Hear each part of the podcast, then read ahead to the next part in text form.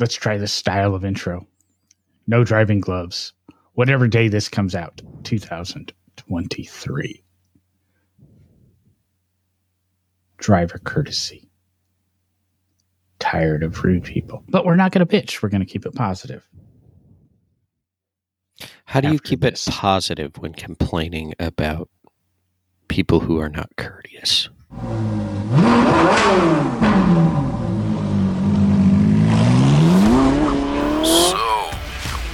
Talk about cars? Ferrari, GTO, Bentley, CRX, and even down to your great granddad's Peerless. Welcome to No Driving Gloves, the Car Talk Authority, where experience, knowledge, and controversy share the same seat. Enjoy the ride. Now your hosts, John and Derek. Thank you for joining us for No Driving Gloves. We're going to have a positive episode. We're going to discuss driver courtesy and just gently remind people some of these things that they may have forgotten that were a lot of them were even taught during your DMV testing. We might even discuss about how we feel about license renewals. And John has always had his theory about car accident fault. John, I don't know if I can participate in this episode. I'm a sovereign citizen and I don't need a driver's license, sir. Uh, actually, there is a, and it'll be on or, on or about the date that this episode releases on this day in automotive history, November 1st. The license to drive in 1903, the Motor Car Act made it punishable or made it a punishable offense to operate an automobile without a license in the United Kingdom. But no test was required to obtain one. A volunteer would be introduced more than a decade later. And as part of the Road Traffic Act of 1934, with a Mr. J. Bean becoming the first person to pass it. Uh, let's see here. Three months later, the evaluation became mandatory and initially saw a pass rate of 63%. Blah, blah, blah, blah, blah. But I remember my grandfather, he uh, only had one car accident in his entire life. And I don't know if he actually carried a driver's license. I know he never took a driver's test.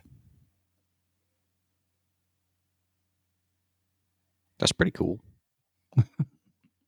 Sorry, I just had to be sarcastic because I'm getting really uh, irritated by all those videos that are getting posted of people uh, claiming this whole sovereign citizen thing, and uh, just Well, we don't get political here or non I know. I guess- know, I I guess know. All right, let's get on to the citizen topic. is non political. that's true. no, I, I I've mentioned before. I drive a lot every month. I drive a lot more than most people every month. Heck, I drive as much some months as some people drive in a year. There's a lot of simple driver courtesies that are forgotten, or there's a lot of driver assumptions that because I have this, everybody should have this. I'll be honest, I've really considered adding a backup beeper to my car because well, we'll get to things like that. And it's I'm trying to keep it positive. We're not, not we're not trying to make this a negative show. Uh, we have a tendency to to bitch, but these are just gentle reminders. Now, before you jump in, John, before you jump in, because you said the backup beeper thing, I'm not sure if I mentioned this on the show or not already, but I have found out that, and you know, we we talk about electric cars, things like that on the show. We won't get too far into it, but I found out the other day. Did you know the Ford Maverick, the new Ford Maverick uh, hybrid, when you know it it has a backup beeper from factory. You put it in reverse. Yeah, you put it in reverse and it's got a little beep, beep, beep, beep that's outside the vehicle, not inside. This is a question I've been thinking about. I haven't researched. they passed all these laws in the UK, and I thought the US passed one that electric cars had to make an audible tone on the exterior when in operation. And I noticed they don't do that.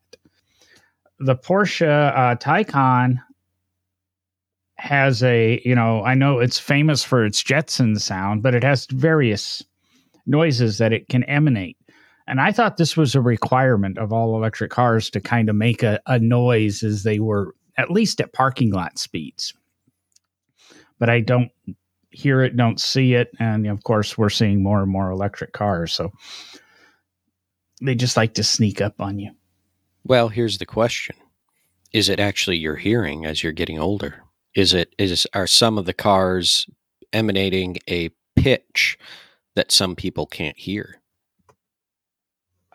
I have no idea where to find it. I could go way, way, way through probably my emails.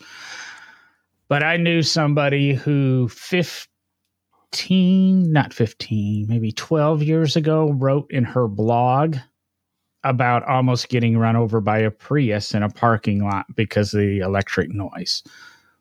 And that would, and let's see here, she's eight years, That'll put her at about 28, 29 years old, I think, at the time she wrote that. So I would assume her hearing was pretty decent.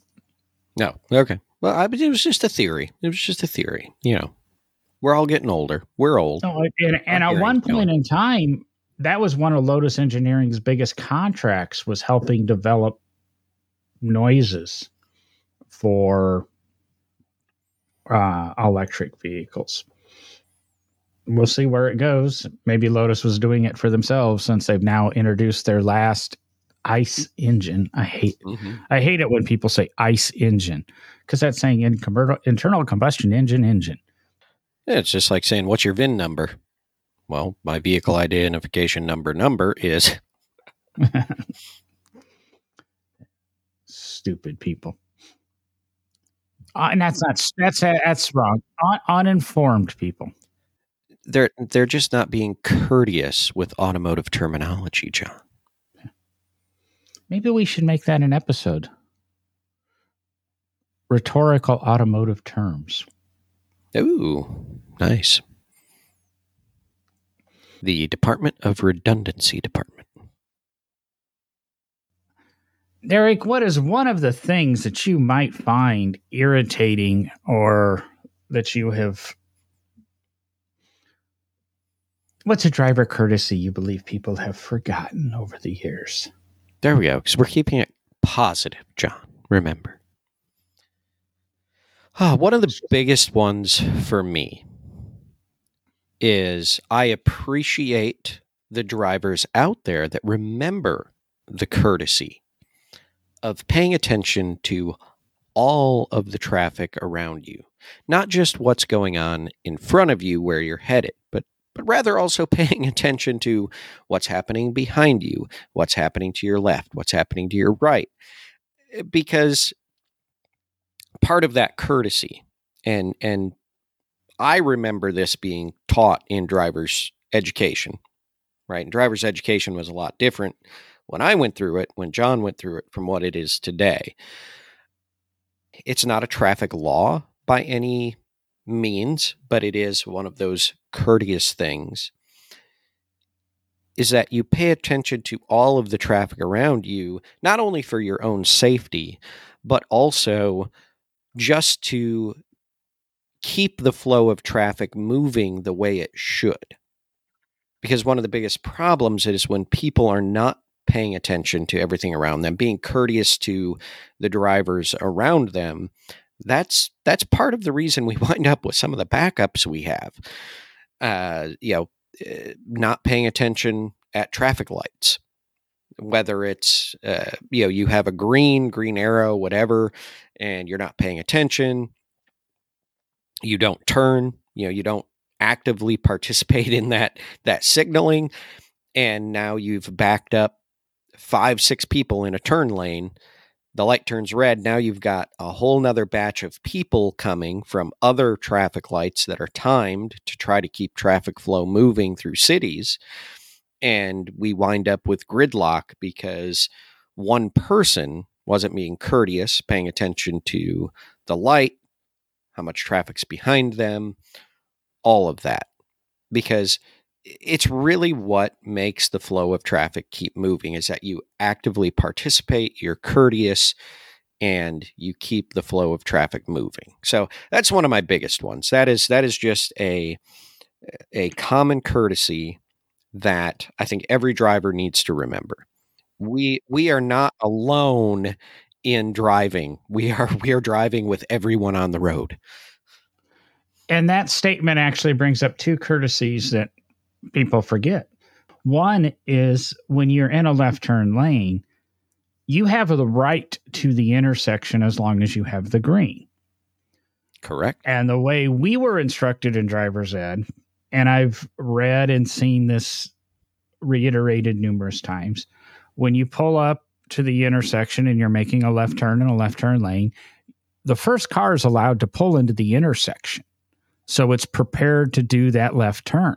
Mm-hmm. I hate the people that sit there at the stop line waiting for their left turn because now you you've basically eliminated any chance of you completing that left turn. Now, the other courtesy there is the when the light changes yellow or changes red, the other drivers have to remember whoever is in the intersection has the right to the intersection. Mm-hmm. It doesn't mean because I have a green light, I have the ability to go. Whoever is in the intersection has the right to that intersection and you are allowed to complete your left turn, then the other traffic is to go. I learned this kind of the hard way, and this is using an Illinois traffic law, and I do realize other states are different, where I entered a intersection, uh, I believe on a yellow, and I crossed lane one, lane two, center turn lane, center turn lane, lane three, got halfway through lane four, and the lady hit the right rear quarter of the car I was driving. I had rights to where I was. I didn't know it at the time. This was explained to me later by an attorney. And of course, I was ticketed for running a red light, but I had the legal right to enter the intersection on the yellow. And I had the legal right then to clear the intersection before the other traffic went. This lady was just watching the traffic light, and as soon as it turned green, went. She didn't even see me. She even admitted she didn't see me because she wasn't, like you said, pay- this is actually paying attention to cars in front of you, let alone to the right and left. So after that point in time, a certain Mazda dealership in the city I lived in in Illinois no longer had loaner cars because I was in a loaner car while my car was in the shop when this happened. Yeah, so it really comes down to actively, eh, what I would call actively participating in driving, where you have to actively pay attention to everything going around, uh, going on around you, and not just well, the light turned green, it's time to go. That's that's a bad idea anyway because when that light turns green, you should not immediately hit the gas. You need to look left, look right and make sure somebody's not barreling down that road you're about to cross and not paying attention to the fact that they have the red light and they're going to blow through. I've seen that like three times, witnessed accidents where somebody, the light turned green, they go, and somebody's blowing the red, and it's never a pretty sight. Yes, I will admit that happened the other day to me. And I was the guy blowing the red. I just didn't notice it. And fortunately, the big dump truck took caution and realized I wasn't going to stop. so, so everyone listening, we need to track down that dump truck, and uh, you guys can thank him because you still have no driving gloves, thanks to that dump truck driver. Well, I probably would have survived it, but just one of those things. I'm not. I'm saying I'm even guilty of this on the rare occasion. The other thing that came out of your observation about inattentiveness in driving and not paying attention to your surroundings. Again, one thing I was taught in driver's ed, and remember, driver's ed for me was 34 years ago or more. John's old. Yes. When you're making a left turn, also, especially on a two lane highway or, you know, any sort of two lane road, especially, you always check over your left shoulder to make sure nobody's decided they are tired of waiting for you to make the left turn and is trying to pass pass you. And I've had this happen on occasion. And it's one reason I'm against like Elon Musk and all these manufacturers saying we don't need rear view cam- uh, rear view outside rear view mirrors. You know, we can do it with cameras. Well, the camera now has me focused at the center of the dashboard, where when I'm making my left turn, I don't necessarily look over my shoulder anymore, but I do always glance in my driver's side mirror to make sure that that on or that what would be oncoming traffic lane is clear because I have been passed like that before too. You know, you're you're sitting there and some guy behind you might be might just be rude or he might be going too fast and didn't realize you stopped so he's jer- jerked off to the left and it you know try it ends up going around you or something so you have to look behind you and in front of you when you're making that turn That's that's a big one. I've had I've uh, I actually had a family member seriously seriously injured by that happening. She she made a left turn on a state highway up in Michigan, and the guy like three or four cars back um, from her, you know, the line of traffic behind her, he just clearly didn't have the time to wait and booked around as she was actively making the left hand turn because traffic had cleared and T boned her right in the uh, driver's side door and uh, pinned. Actually, was she was pinned in the car for a while because uh, it did so much damage to the the left side of the car. Yeah, that's that's a big one. We we got to pay attention. Now, on that one, this is the courtesy that actually does violate traffic laws. Uh, and it's something I learned again 20 plus years ago. I would say probably when I was living in Kansas. This was a very, very common thing in Kansas.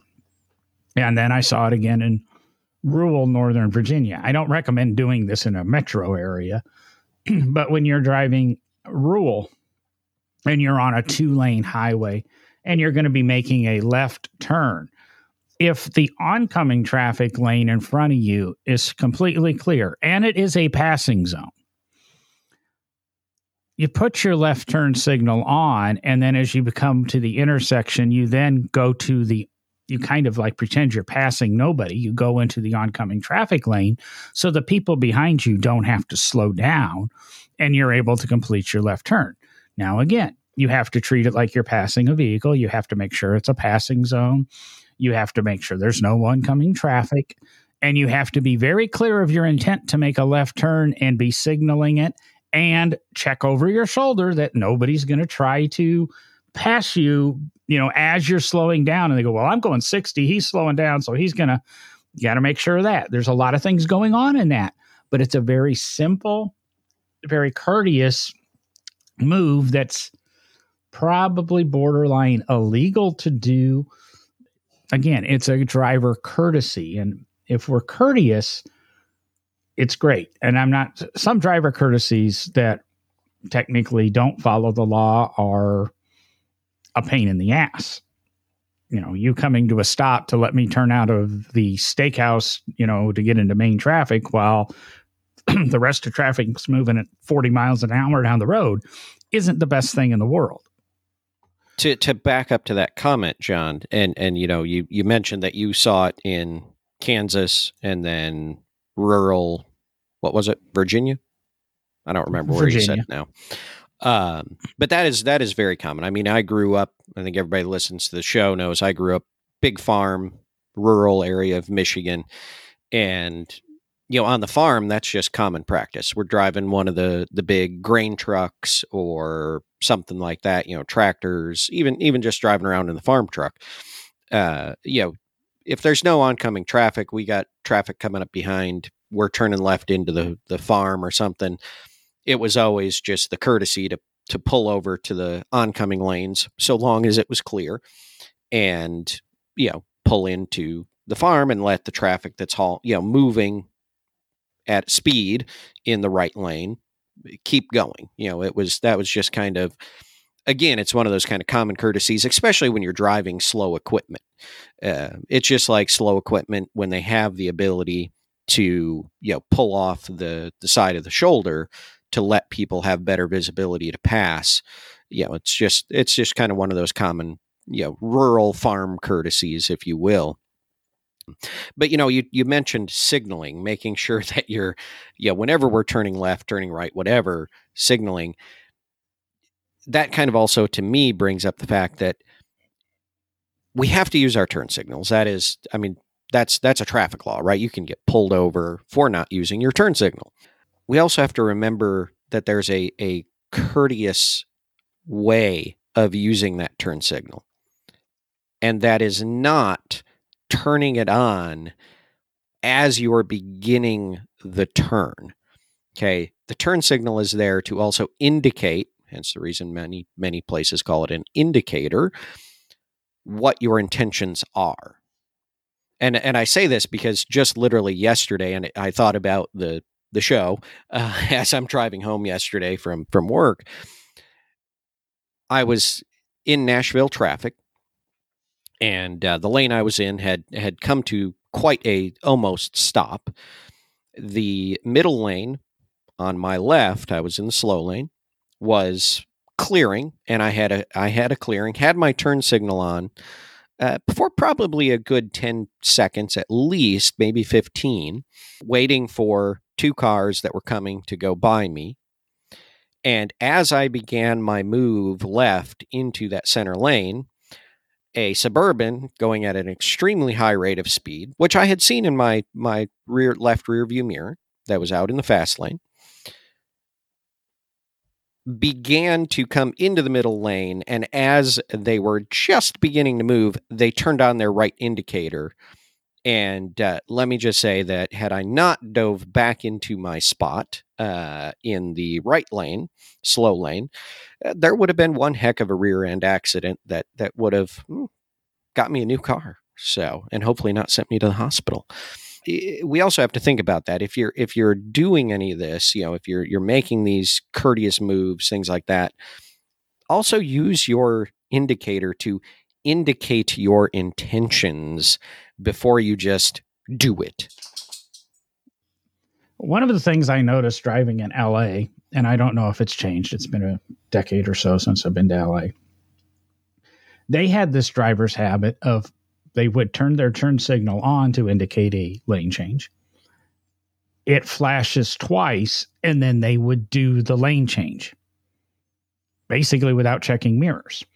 And I noticed this kind of procedure in the Washington, D.C. area three flashes, lane change. And basically, it's intent. It's telling you the intent. I have an intent to make a lane change, and your job is to avoid me. Well, that's really not the thing. But the problem is, is a lot of this has come down to now you intent, you show your intention, and then the driver behind you doesn't want you in front of them, so they accelerate. Derek, you pull trailers, you know how this is. Oh yeah. nobody nobody wants a truck pulling a trailer in front of them. You signal your lane change to be courteous and safe and everybody wants to cut you off. Semis are really good about this too, having having this happen to them.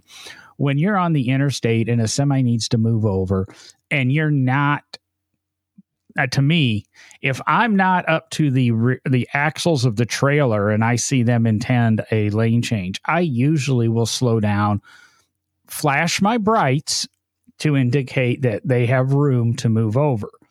That's another driver courtesy. Flash your brights let mm-hmm. to let the semi know you're aware of what they're doing, that you're allowing them to come over. Or on the other hand, is when they pass you and they pass you on the left, you can flash your brights to let them know they're past you and they can re enter the lane in front of you safely. It helps them tremendously. And every now and then you'll see them flash their lights back as a thank you. Doesn't happen as much anymore because I don't think they're used to the driver courtesy.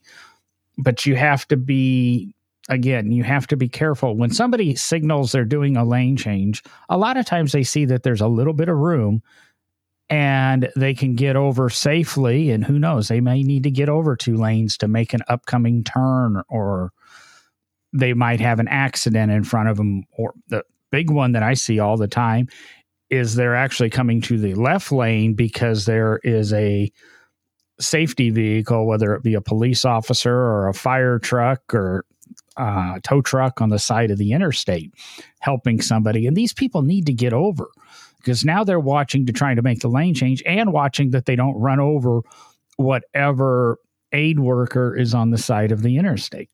So they're multi multitasking distracting. When it does come down to indicators, the very simple one is every now and then you've got to look around your car and make sure your brake lights are all functioning. It's not it, your your CHMSL, your center high mounted stop lamp is sometimes hard to check unless you have somebody else. But the two tail lights on the corner of your vehicle, the brake lights, commonly are indicators unless you have the amber indicators. And sometimes you can just turn your hazards on and walk around your vehicle. And then you're checking both are your brake lights working and are your indicators working uh, just a nice it's technically something you're supposed to do every time you get in the vehicle. You're supposed to do a preliminary walk around and safety check. Make sure the tires have air in them make sure all your lights are working. We know one out of 330 million americans might actually do this. Wait, you don't you don't have a you don't have your pre-flight checklist that you go through every morning in your car, John? Not every morning. I do it. A, I do at least do a walk around when I'm at a hotel. Oh, I yeah. guarantee you that. I don't necessarily check all the lights in that, but I'm making sure nobody stole a light or let the air out of the tires or put jack rocks or something under it. Again, it's just a, another one of those common courtesies. It's for your safety and for others because that 10 seconds or 15 seconds, even once a week, could stay save you from a traffic stop, which doesn't happen that often for lights anymore because no cop's going to risk getting shot over you not having a tail light. That 10 or 15 seconds, if you have one accident a year, you're going to lose an hour or two with the accident just in the dealing with the cop, getting the tow truck, couple of phone calls. If your car actually has to go to a body shop in that, I used to feel that on a snow day, I used to always try to get into work. And then one day I got thinking about it. I go, if I actually crash on the way into work, and I've got more vacation time than I ever know what to do with, I not only am going to miss that day of work or a chunk of that day of work, I'm going to miss half a day dealing with the body shop. I'm going to miss half a day picking up the car from the body shop. I'm going to miss half a day because of the various phone calls. It's worth taking the day off and not crashing the car. I'm sorry, employer, but the odds of me crashing are, yes, minuscule. But if it does happen, why not just use the time that you're not going to use? You know, right now I'm in this thing where I've got to take half the month of November off because we have use it or lose it vacation with the company I'm with. And we have a vacation blackout period for November and December. So I have to use up all my vacation this month. I have to anticipate, and crazy, I have to anticipate the vacation that I'm going to earn over the text, next two months that I can't take. Just Mhm. private bitch. Oh, sorry, I bitched. Should we add the last one on the or the the couple other lighting while we're on lighting? Heck yeah. Lights on in the rain. Very important. There's a difference between headlights and DRL, daytime running lights. Just because your car has daytime running lights does not mean your headlights are on in the rain. Because when you run your daytime running lights, most manufacturers run them at a lower wattage or a lower voltage or a, basically a lower intensity to save bulb life, uh, conserve a little bit of electricity. And they don't turn on your tail lights and that's the bit you know your headlights definitely do help when i'm turning in that oncoming traffic your taillights help the guy behind you And if you're driving through the pouring rain with your wipers on and only your daytime running lights are are on, you have no taillights. It does no good. There to me is a difference between DRL, daytime running lights, and headlights.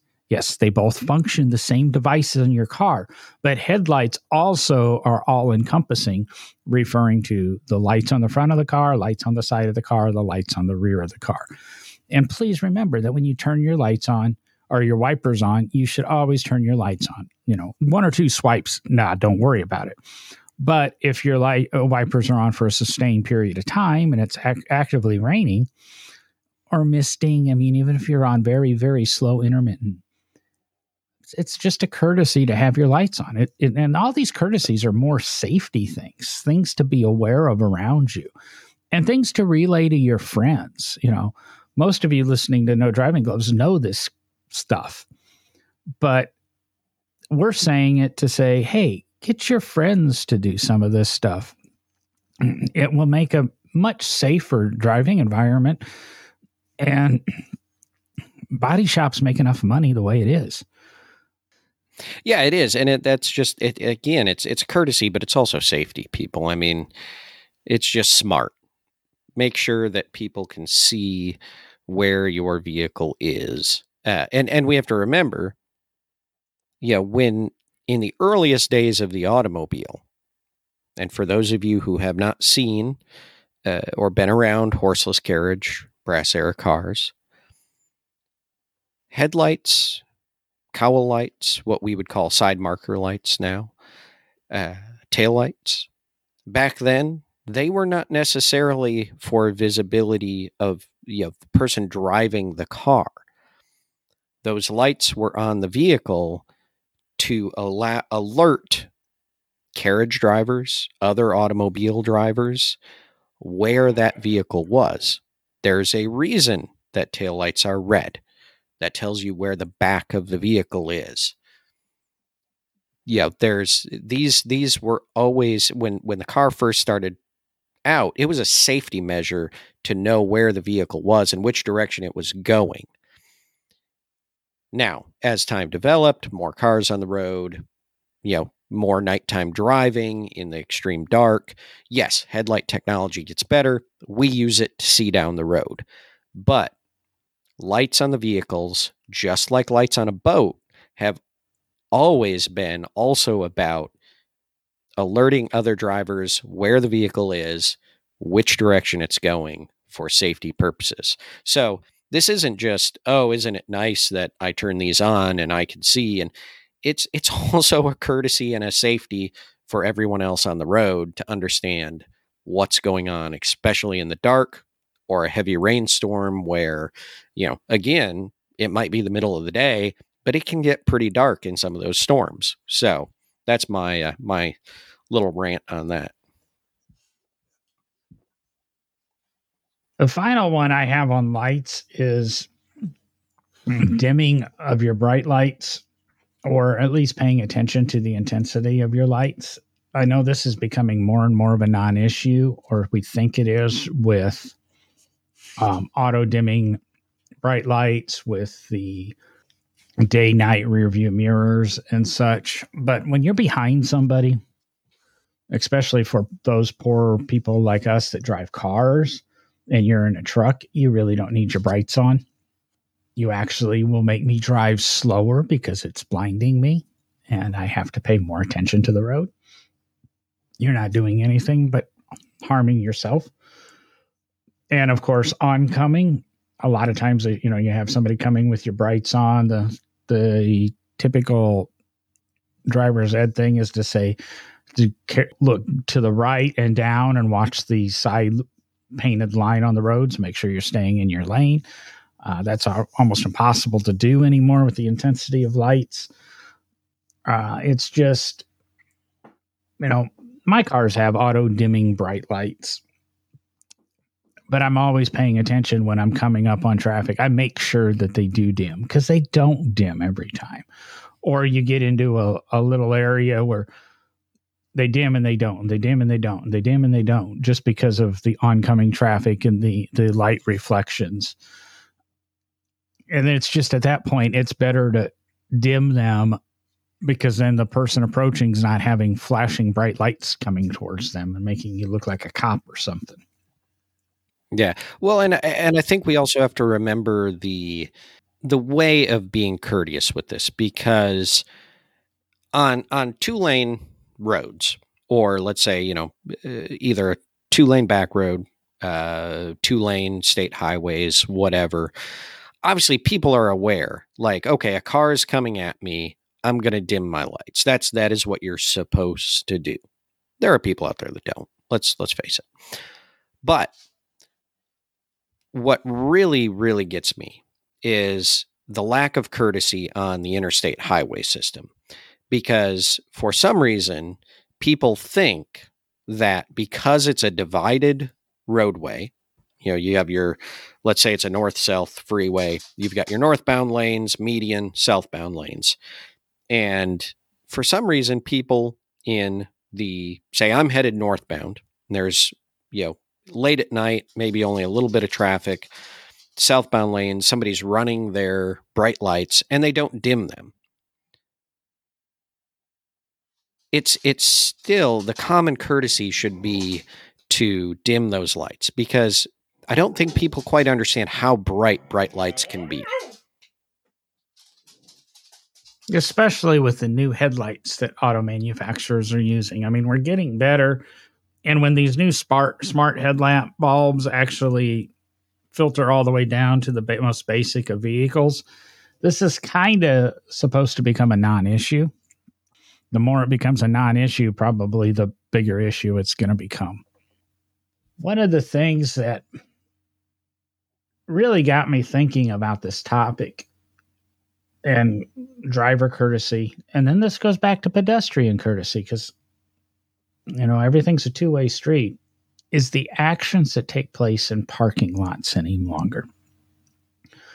Whether it be the housing complex that I live in, where people just love to fly through the parking areas here at, at 40, 50 miles an hour um, we had this great little three pack of ducks. We called them the gang of three. They were friendly as could be, would walk up to your car in the morning and they're just looking for a little treat or something. Somebody hit one of them and unfortunately was the leader of this duck like a year ago, nine months ago.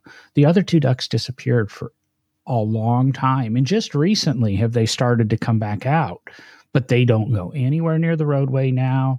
They stay near the lakes. They are finally integrating with some of the geese, but they lost their leader because somebody decided getting home two and a half seconds quicker was more important than, in this case, a duck's life, which, okay, maybe you don't care, it's a duck.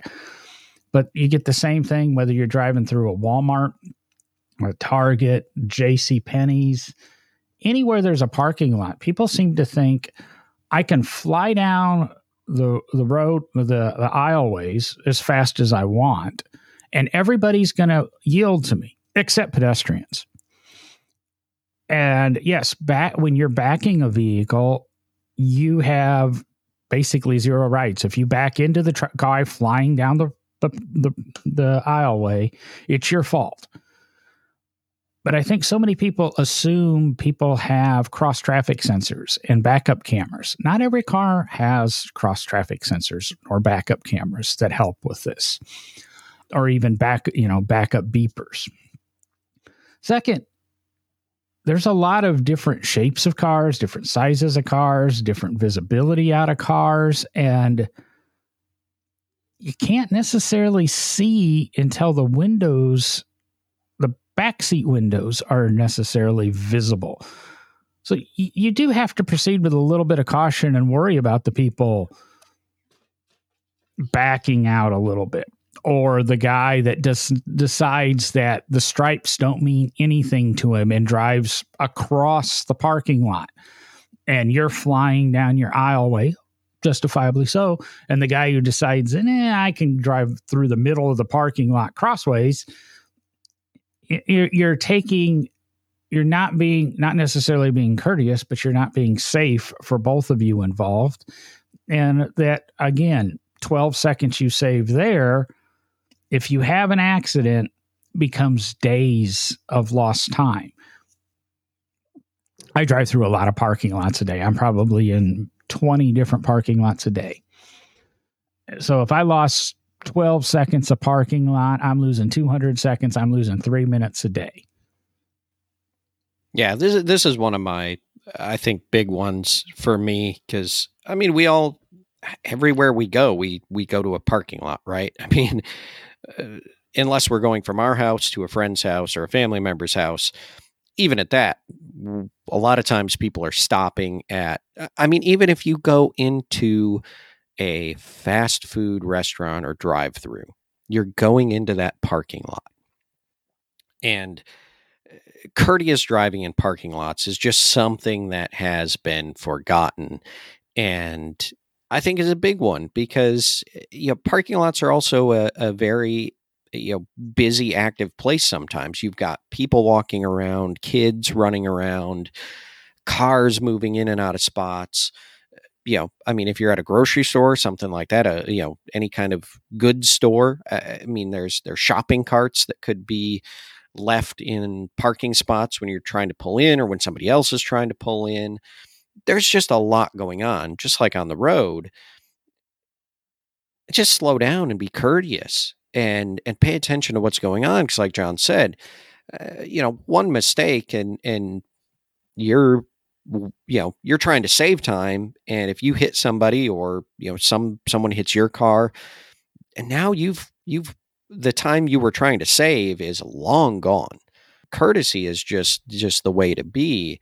And and I think now especially that I have children, it, it sticks out more when people are not courteous in a parking lot because young kids especially they like to break away and and and just do their own thing actively tell the kids they have to stay close in parking lots things like that but man, so the way some people drive through parking lots, it's it's just scary to see and and it's a shame.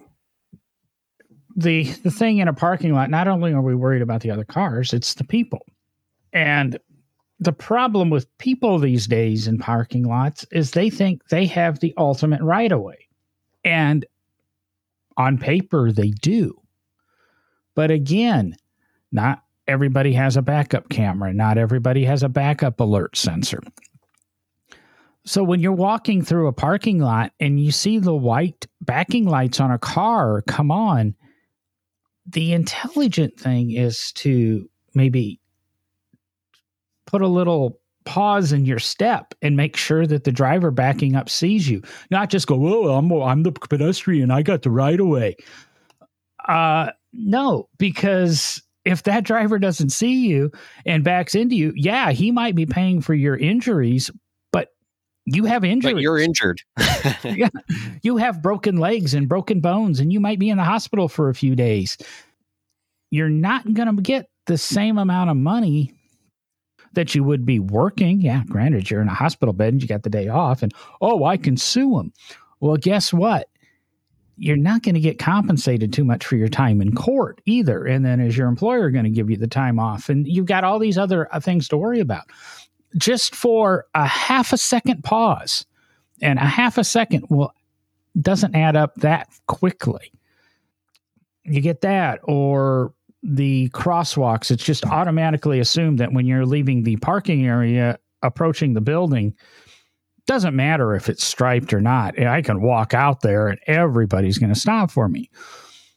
Well, you got to keep in mind these drivers are looking down aisles, looking for parking spots, wanting to get out of there, maybe being a little bit distracted with other people that are walking in front of them uh, or frustrated.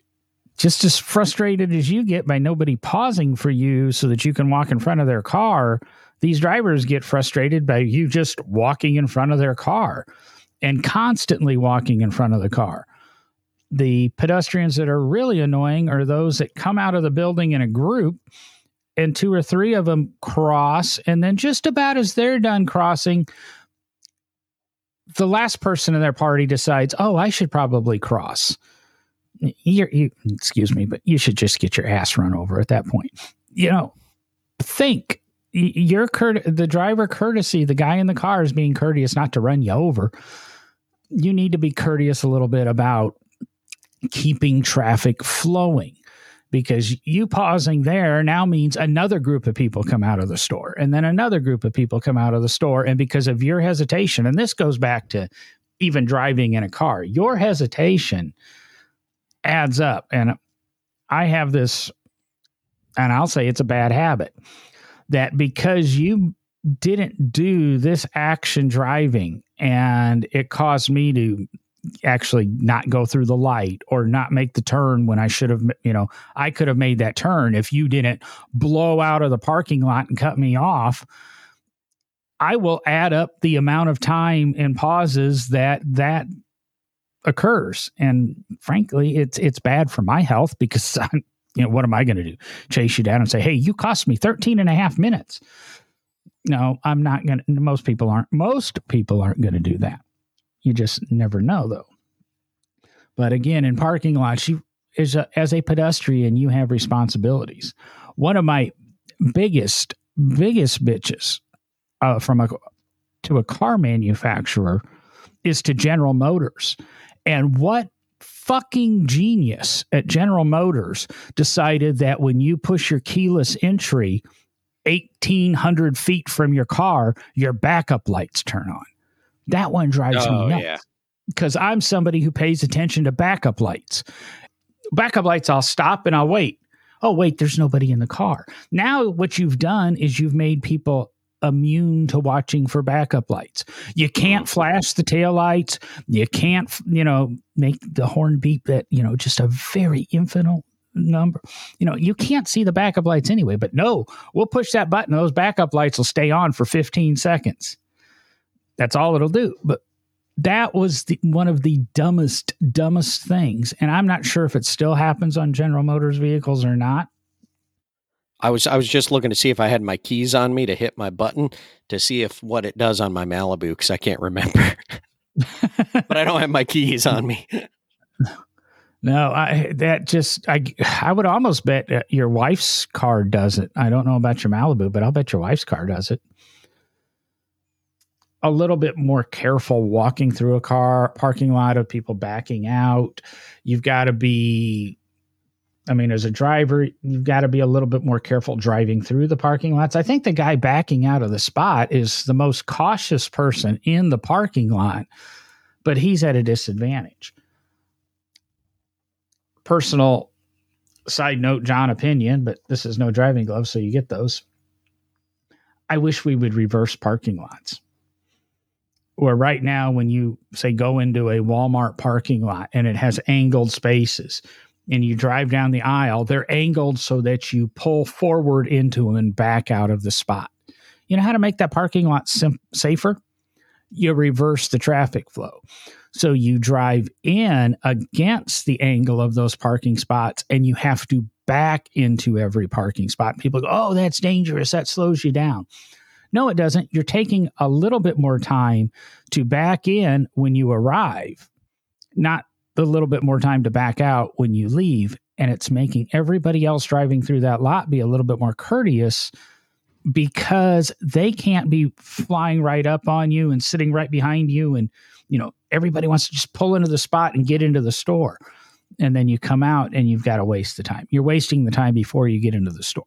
We'll never teach you know, Americans that, but there are some municipalities that when the spots are like that, you're supposed to pause and back in. It causes space between the cars traveling.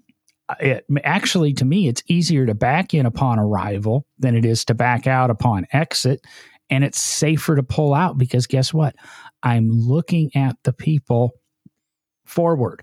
And when I'm backing in, I've already seen the people. I've either driven by them or they're in front of me when I start to back in. So you're more aware of the pedestrians around you. Yeah, you bring that up, John, and that's that's actually interesting. I hadn't when when prepping for the show, I hadn't thought about that one uh, in the parking lot discussion and, and stuff like that. But and you mentioned eh, I just saw it on actually on social media not but a week or two ago that cities, municipalities around the country are starting to do this in their downtown districts. I, I think it's interesting. I, I think you're right. I think this is the way to solve some of those problems. But I guess my sarcastic comment to this is how much worse is people's parking going to get if they have to back into a space? like, it's going to be bad. It's just, I mean, we think people can't pull in forward. Wait until you have to see them start backing into spots and stay in between the lines. Well, the nice thing is in 10 years, by 2035, everything will back the park itself. So it'll just be a matter of push a button and it'll back in. Of course, it'll drive you there too. So maybe the self driving will be a little bit more courteous in the parking lot. AI programmed into the self driving cars, like courtesy, is that is that going to have to be in there? That gets into a whole long discussion about programming because down. It's another t- show topic. Well, because you get into does the car kill you or does it kill the pedestrian in cases? You know, the car has to make that decision. Do, you know, does the car save itself or does it, you know, save something else? It's it's really a very moral conversation. Again, another show topic. There's two others on the list. I'll skip one of them. I'll delete that one. This one's fun. It'll probably tie into last week's episode. But working the zipper. People need to learn to do this. It really speeds things up. And I think they are. I've, I've seen it more and more often working where if you're the best example is you're on an interstate highway and there's a construction zone coming up and it says, you know, left lane closed in a, a mile. And people start getting over at a mile. And then as you get to left lane closed, uh, you know, 2,000 feet, left lane closed 1,000 feet, people start right in that center line. So nobody can go past them. Because they've been in this lane for over a mile going really slow and people are zipping past them and ducking in at the end. Well, that's the way it's supposed to be. They need to, you need to utilize both those lanes right up to maybe that thousand five hundred foot mark. And then if you allow these people, if you let them merge just like teeth on a zipper, traffic stays flowing. But the way it is now, somebody doesn't want to let you over, so you're in that left lane doing what you're supposed to. And then you've got to come to a stop. And the people behind you might have to come to a stop. And then other people, then you got to wait for somebody to let you in. And when that person lets you in, you've got to accelerate from a dead stop, which then slows down the lane, the lane that you're merging into. The the math behind it makes so much sense in that just if you both if you proceed to it at the 50 miles an hour you leave a, leave a little bit of space. People are going to merge. And if people would stay utilizing both lanes, it's not going to be that, oh, the guy in the left lane got a mile ahead of me or whatever, because you're going to be in the same spot. You know, the guy sitting next to you at 70 miles an hour, three miles away from the construction zone, is going to be the same guy that's virtually next to you when you get to the zipper and you start to merge in right at that construction zone. So nobody's getting farther ahead. Nobody, you know, it's just one car alternate, one car alternate. And it would make interstate travel so much easier. But I, I do you support the zipper, Derek, or? Yeah, Yes, working the zipper, and it's not just in construction zones either. Let's let's take it back to the parking lot situation, and you're at some major event, right? Either a, a concert, a sporting event, uh, the fair, uh, anything, right? Some, you know, Black Friday shopping. Everybody is out at that event doing something, right? There's there's a mass of people in that parking area. And especially if it's a concert, you know, some event, sporting event that has a hard end where everybody then packs up and leaves, that's another place where you've got to work the zipper.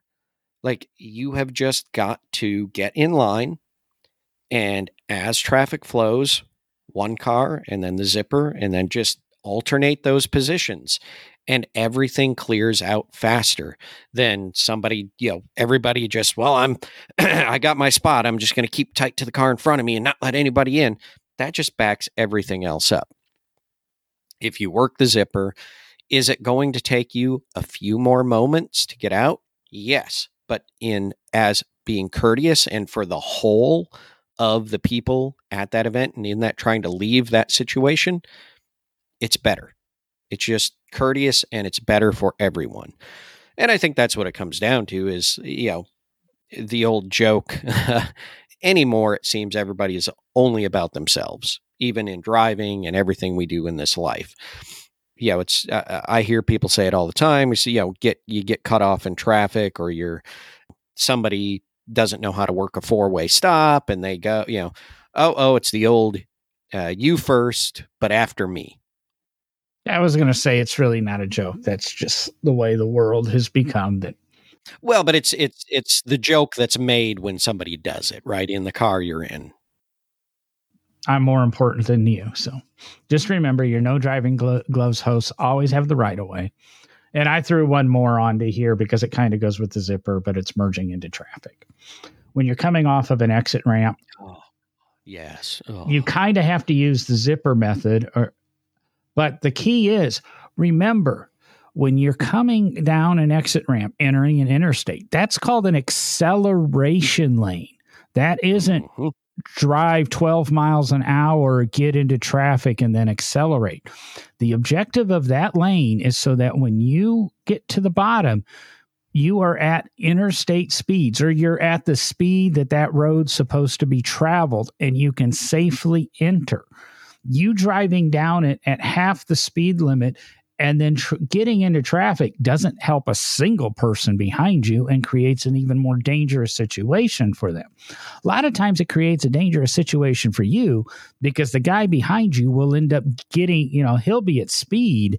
You know, he'll see what you're doing. He'll hang back. He'll do the slingshot NASCAR move, get to speed, duck out, and then you're forced to come to a stop and then try to re enter everybody needs to remember that entrance ramps to an interstate or to a roadway are acceleration lanes. On the flip side, exit ramps from an interstate normally have a deceleration lane, and you're not supposed to touch. Go back to my driver's ed. My driver's ed instructor would knock you if you touched the brakes on an interstate other than in an emergency panic situation, if you were exiting, you did not touch the brakes until you were merging into that exit ramp. You did, and, and where I learned to drive was Peoria, Illinois. And in Peoria, Illinois, 40 years ago when I was doing this, they had what was known the most congested section of interstate in the country. They had hmm. something like 18 exit ramps within a two and a half mile range. And right now, they will not allow more than one interchange per mile. So they've actually reworked the area in Peoria. But you literally had exit ramps and entrance ramps and exit ramps on top of each other and you learned to merge. It was you had no choice, or you were going to die. I think it was one of the best learning experiences I ever had, and it's really hard to explain. It's really hard to even sh- show on video unless you were there doing it. And it's great to see that they have improved it a lot. It's made accessing certain businesses and that almost impossible. And some of those businesses have left because of it. But again, merging onto traffic, remember exit ramps are deceleration lanes and entrance ramps are acceleration lanes. And, and, the yellow signs that say 25 miles an hour or 35 miles an hour are advisories. You do not have to go that fast. It's an advisory for safely, you know, navigating corners and stuff. And I'm not saying ignore them. I'm adhere to them kind of, but remember, you don't have to be at that speed. You can be a little bit faster if you need to. There's a lot of safety built into those signs. And the other thing to remember is when you're in when you're on the roadway, the freeway, the highway, whatever you're on, where one of those on ramps, or well, typically just for the on ramps, for the person coming down that ramp and coming on in the acceleration lane, that is what it's for, as John said. For the person in the slow lane of which that on ramp acceleration lane is merging into, you are not supposed to change your speed. You are not supposed to slow down or speed up for that car that is coming in to merge because it's their job to reach the speed they need to be at to safely merge. But it is also a common courtesy, if able, to move out of that lane into the lane, the left lane next to you, so that person can merge easier. That is one of the biggest things I see go wrong. Somebody is not coming down the acceleration lane, on ramp lane at the right speed, typically too slow. So instead of the person in the right hand lane that that on ramp is merging into, keeping their speed, which would put them in front of the car, they slow down to allow that person to get in, and that causes absolute chaos. Your courtesy. Defi- mm. this this goes right back to the beginning where I said sometimes your courtesy breaks the law for the good. This is your courtesy breaking the law for the bad. You should always try to move over a lane, but you know that lane's yours. You're not going to give it up. And I don't understand the people that do the courtesy move and slow down to let the the traffic merge in in front of them. Why is that the only place in any roadway that will let somebody get in front of us? Normally, it's you accelerate so that you're in front of them. Stick to that rule. You know, D- Derek's right. You're not supposed to change speeds because it allows the guy entering the roadway to know what speed he sh- he or she should be entering. But why are we slowing down and even coming to stops to let cars merging onto the interstate merge in front of us? It's the only place we let somebody get in front of us. I don't understand that. There's a lot more of these to be courteous about. We tried not to make it too much of a bitch show. Obviously, we bitched and we expressed our opinions, but it's no driving gloves. It's the gloves off approach to driving. You can listen to many more episodes uh, at nodrivinggloves.com. You can check out our Christmas lists, or really not our Christmas list, but some pretty good automotive suggestions for the person on your Christmas list at No Driving Gloves. There's a little shop tab up there. Um, helps us out a little bit and makes buying for that car person in your life easier. But Derek, do we have anything else to close out on, or try to keep these shows tight? I, I, I don't want to you know cause a uh, you know one of those hotbed topics or something, but my my last thing is just can we be courteous to our emergency service folks that are out there, and and remember if law enforcement is on the side of the road with their lights on, EMS, fire, wrecker services, guys, seriously, wrecker services are picking up a car, move over a lane, give them room, be courteous. Too many too many accidents when those vehicles are out there trying to help people. Use some courtesy. Yeah, I still see the accidents, but I see a lot more observation, especially since they point out it's the law now and people people are willing to risk crashing to get out of to get to get into that left lane to get away from the emergency services and give them room. And I'll be honest, I've even seen more people getting over for abandoned cars and that on the side of the road on the chance that somebody's still around them. So if you've got, you know, always give room. If you've got the chance, give some room. You'll live to another day to get there. Uh, we've all had friends pass away in traffic accidents because of stupid drivers and stupid things happening. And we've all had friends pass away or acquaintances pass away because they were the stupid person. We never want to admit it, but there's usually, you know, two apples there. Either the stupid person who causes it or you know, the unfortunate person who gets hit by the stupid person. But with that, I think we're closing up. Are we, Derek? I believe so. It's been a good show. Thanks for listening. Okay, just remember, everybody, now you can get off your ass and go burn some gas. John out. This show was a part of the No Driving Gloves Network, produced and edited by John Viviani of Magic City Podcast, with voice work by Gary Conger. So until the next exit.